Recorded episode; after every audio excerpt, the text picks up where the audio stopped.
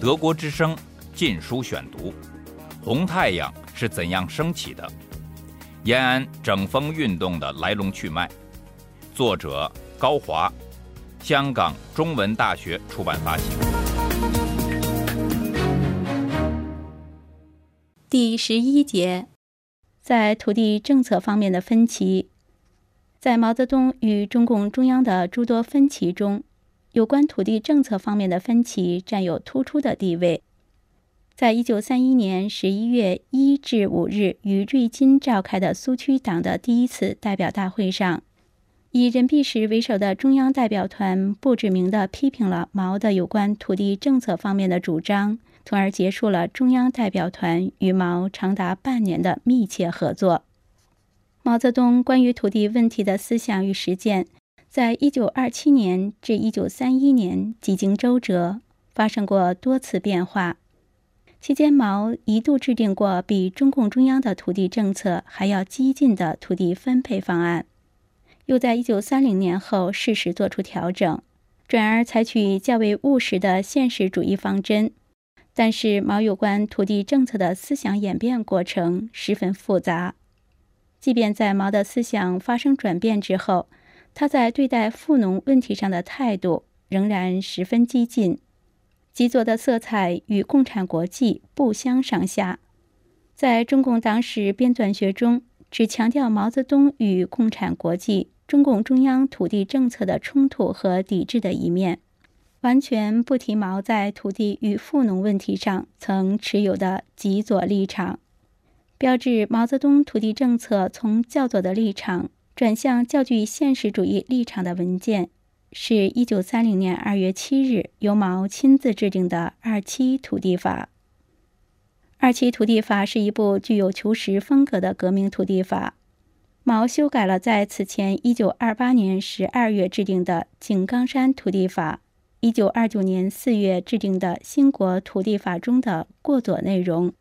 明确宣布所有农民皆可分得土地。地主及其家属也可得到土地。后一条规定是对共产国际有关主张的重大突破。问题的复杂性在于，毛泽东在修正了共产国际某些极左方针的同时，又坚持了共产国际另一部分极左的方针，而与当时相对务实的中共中央的有关方针发生了冲突。毛泽东制定的《二七土地法》提出没收一切土地的口号，包括没收农民土地；而中共六大关于农村土地问题的决定，则提出只没收豪绅地主的土地，并不主张没收农民土地予以重新分配。导致毛严厉镇压赣西南党的原因之一，即在于赣西南方面坚持中共六大有关没收豪绅地主土地的立场。毛泽东的上述主张恰又与共产国际的精神相符合。一九三零年八月，共产国际东方部提出关于中国苏区土地农民问题决议案草案，明确宣布平分一切土地，包括平分农民的私有土地。毛泽东在土地与农民问题上的某些相对务实的主张。往往与更激进的极左主张相依相存。毛泽东对富农问题的看法就具有这种特征。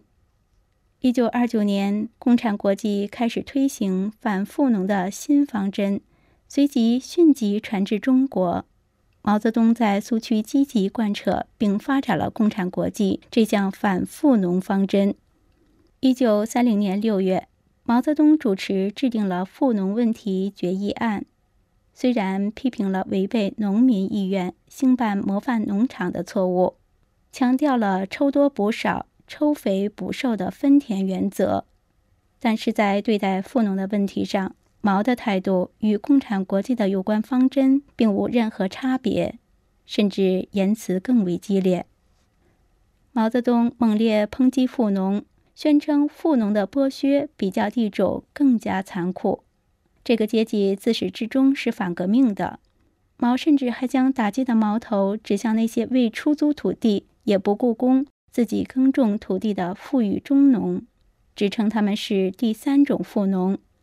号召要像对第一种即半地主性的、第二种即资本主义性的富农一样，坚决赞成群众没收他们的土地，废除他们的债务。对于债务问题，仅仅四个月前制定的二期土地法还规定，工农贫民之间的债务仍然有效。到了此时，毛竟修改了原先的主张，提出废除一切债务的口号。毛并认为废除高利贷的口号是错误的。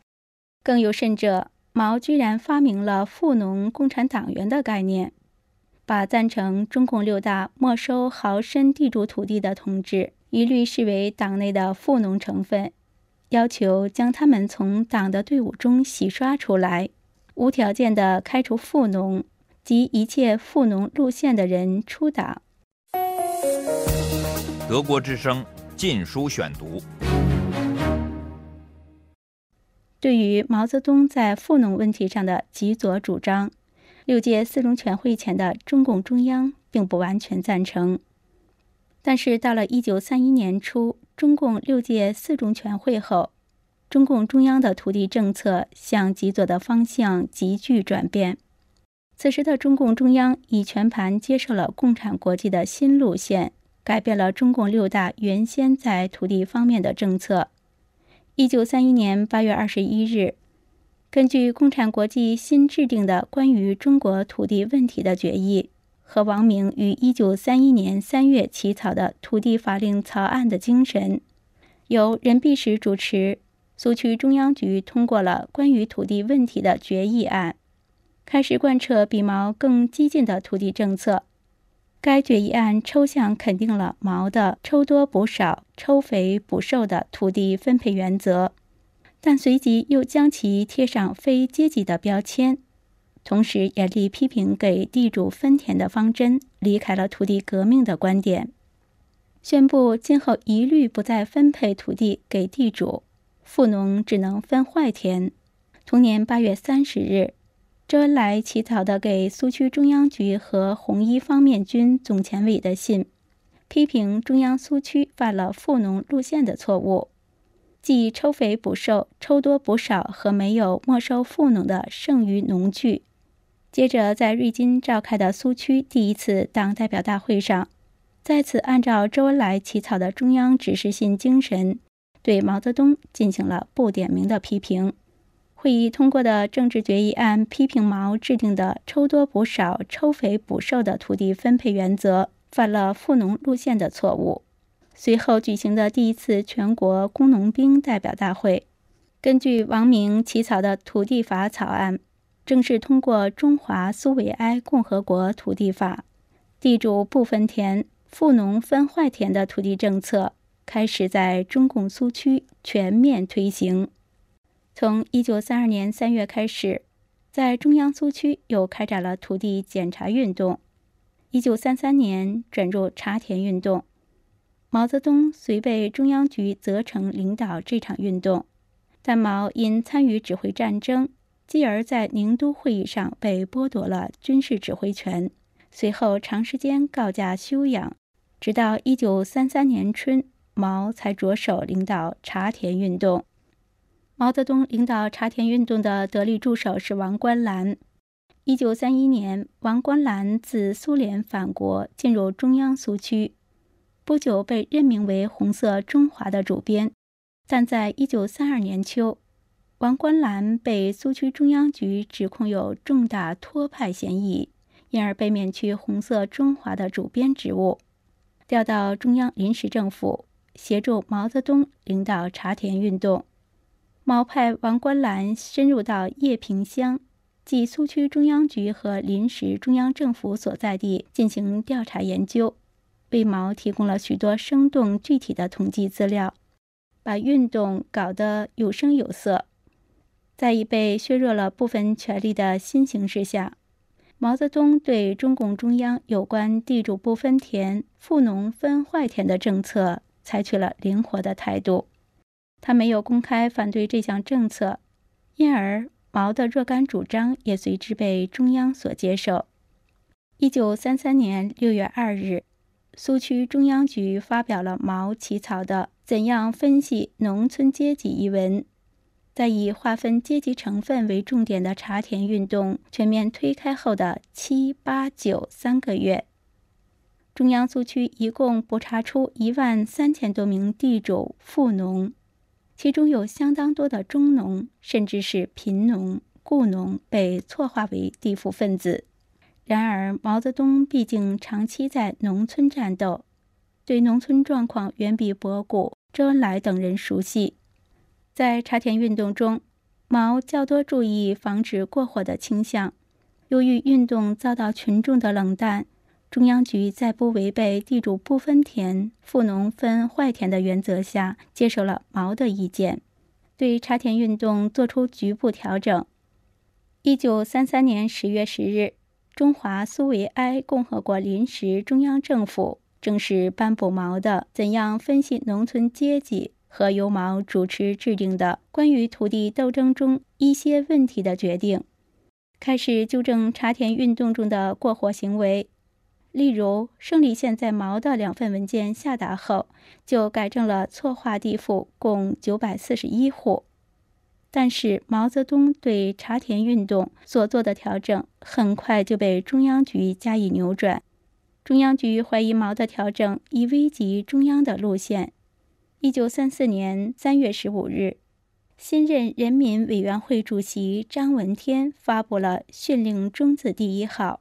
关于继续开展茶田运动的问题，其基本精神是坚决打击以纠正过去左的倾向为借口。而停止茶田运动的右倾机会主义训令规定，不论地主富农提出任何证据，不得翻案；已翻案者无效。地主富农利用决定上的任何条文作为翻案的武器，必须防止。